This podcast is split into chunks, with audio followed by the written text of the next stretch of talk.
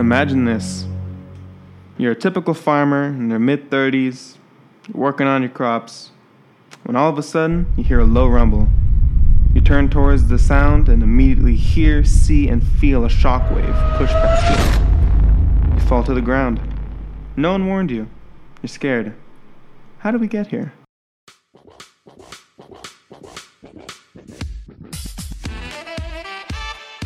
And here we go. Good afternoon, everyone, and welcome to Radio Radio, the only radioactive material that is safe for public consumption.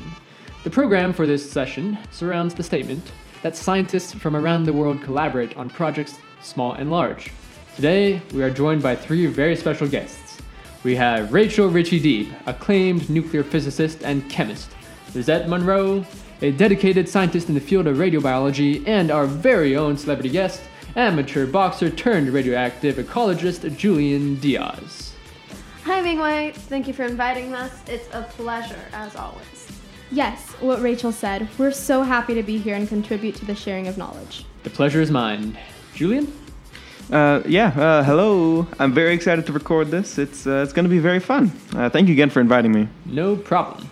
For the new listeners, my name is Mingwei Feskel. I am a theoretical physics researcher at the University of Moscow, and I host this podcast in my spare time. So, Julian, what exactly happened to our hypothetical farmer man from earlier? Uh, right, so basically, a nuclear warhead went off. Uh, on August 8th, in a military testing site in Kegostrov Island, northern Russia, an accident occurred resulting in the explosion of nuclear material.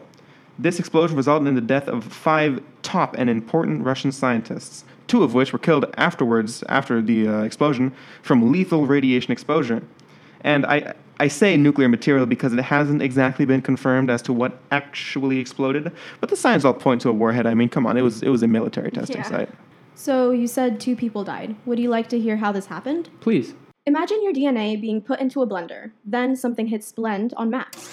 That something is radiation. We know nuclear meltdowns impact humans, animals, and plants, causing diseases, death, and unusable space. If mutations are not treated, it may cause cancerous cells to form in our bodies and corrupt DNA to be left over. Uh, sounds bad, man. Absolutely. Tell us, Lisette, what exactly did these two scientists go through from their radiation exposure? Well, according to multiple studies, including one conducted at Stanford, minutes to days after initial exposure, exposure both of the scientists most likely experienced intense damage to their organs. They probably suffered from internal bleeding and decimation of white blood cells. That means that they're vulnerable to other pathogens, and combined with brutal skin damage, this can get very, very deadly fast.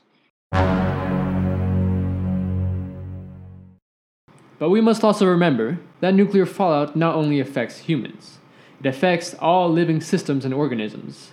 Julian, I remember once, a couple years ago, over a lunch in Prague, you told me about the dangers of nuclear warfare and that if we aren't careful, it could very well end the human race as we know it. But that just maybe nature might surpass us in the And I remember that it was also quite a dramatic thing of me to say, uh, but I still stand by that more or less. Um, nuclear warfare is certainly what I what I said, but I, it was rather the giant tree of nuclear technology in general that I meant. Um, take for example the case of uh, Chernobyl, April 26, 1986. Oh, oh, um, yay. Mind if I explain how that happened? Yeah, go ahead. Yeah. So, while they were testing the reactor systems, there was a power surge to the Unit 4 reactor. The reactor was destroyed and proceeded to re- release radioactive material into the environment. The reactor's destruction also caused a fire, which sped things up.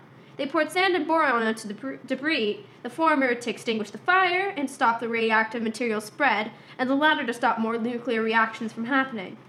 A few weeks later, they built a temporary concrete sarcophagus to seal in everything. Also, a lot of people died.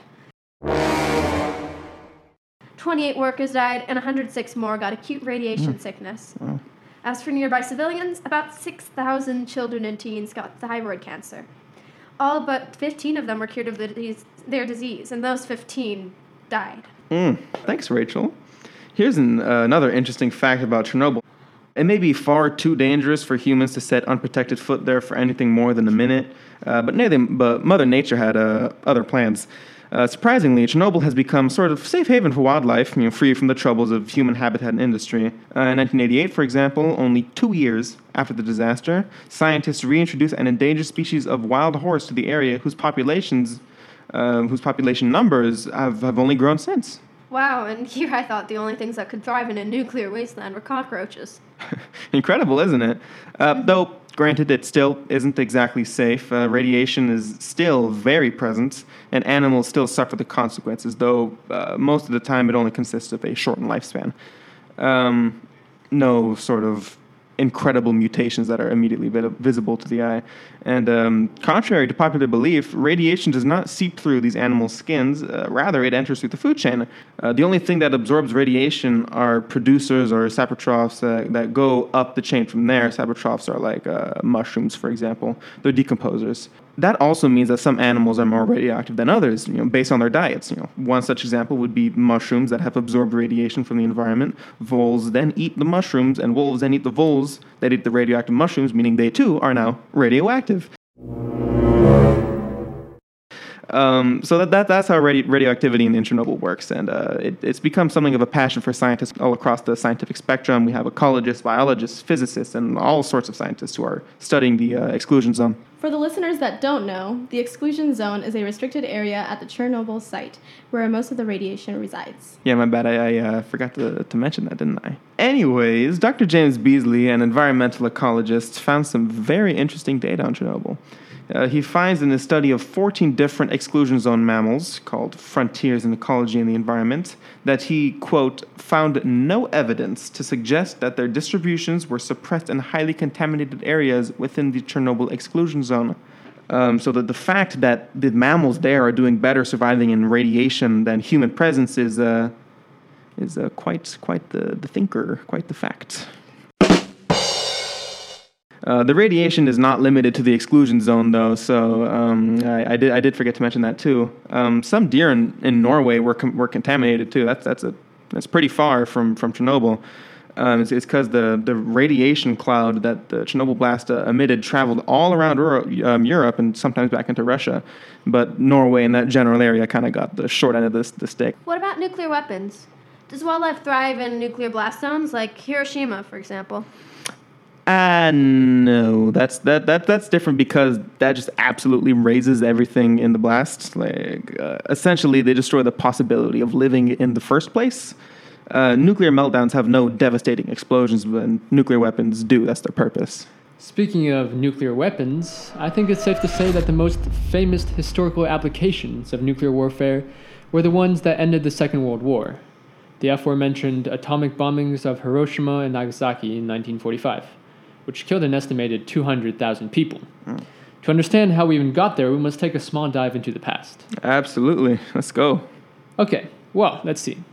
German scientists were the first to discover nuclear fission in 1938 Berlin. Nuclear fission is a re- reaction where a heavy nucleus of an atom splits, releasing enormous amounts of energy. Large radioactive particles such as uranium 235 and plutonium 238 are particularly effective for this purpose. Upon breaking, the atoms will form smaller atoms and individual neutrons, releasing energy and more molecules into the same tight space, hitting other atoms and continuing that cycle, continuing the reaction. We call this a chain reaction. And that is what causes large explosions or a meltdown. Oh, wow. In 1939, FDR signed an order to combine an already running U.S. Army nuclear research project and some of the world's greatest scientific minds. He set in motion one of the greatest collaborative revolutions in history enter the Manhattan Project. Among them, there were five Nobel Prize winners and one German born Soviet spy who ended up facing 14 years in prison during the aftermath.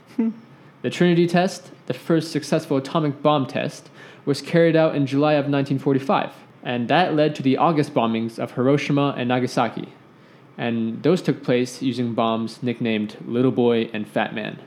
oh yeah, yeah. Uh, sorry to interrupt here, but I've been asking myself for um, this for a while. Was there any difference between the the two, you know, uh, Little Boy and Fat Man, besides having different names, or were they both like just the same bomb model? There is a huge difference. Well, relatively speaking. The physicists and chemists that had collaborated to create uh, on the Manhattan Project project had created two different types of atomic bombs, one using plutonium and one using ur- ur- uranium. Little Boy used a two piece collision system where two masses of uranium are smashed together to ignite a chain reaction.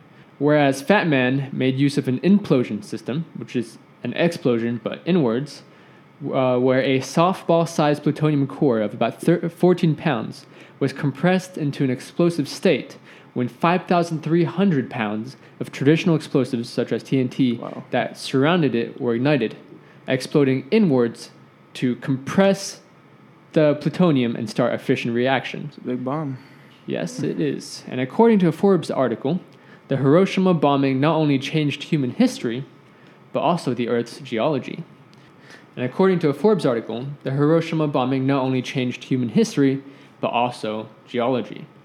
Geologists in 2015 found altered radioactive matter on the beaches of Hiroshima, naming them Hiroshimites. This was matter that had been burnt over 1,800 degrees Celsius, a sludge of rubble, steel, and concrete. Accordingly, the same types of material altered during the Trinity test are called trinitites. Uh, well, another well-known accident occurred on more recently, not that recent though, on March 11th, 2011, in uh, at the Fukushima Daiichi nuclear power plant. That afternoon, a magnitude 9 earthquake caused a 15-foot tsunami, which managed to mess up the air conditioners there for three of the power plant's units and carry away all the fuel tanks that would have been used for the emergency diesel gener- generators. All attempts to remedy the situation failed, and radioactive material escaped into the environment. Okay, well, that's all the time we have for today. Let's wrap it up now then. It was uh, great of all of you to join us today and have this fascinating discussion on Radio Radio. For all the listeners out there, tune in next year for an absolutely ravishing delve on modern nuclear technology. Anyways, uh, thank you all for coming in today. Yeah, of, of course. This was, this was great in on fun. Bye.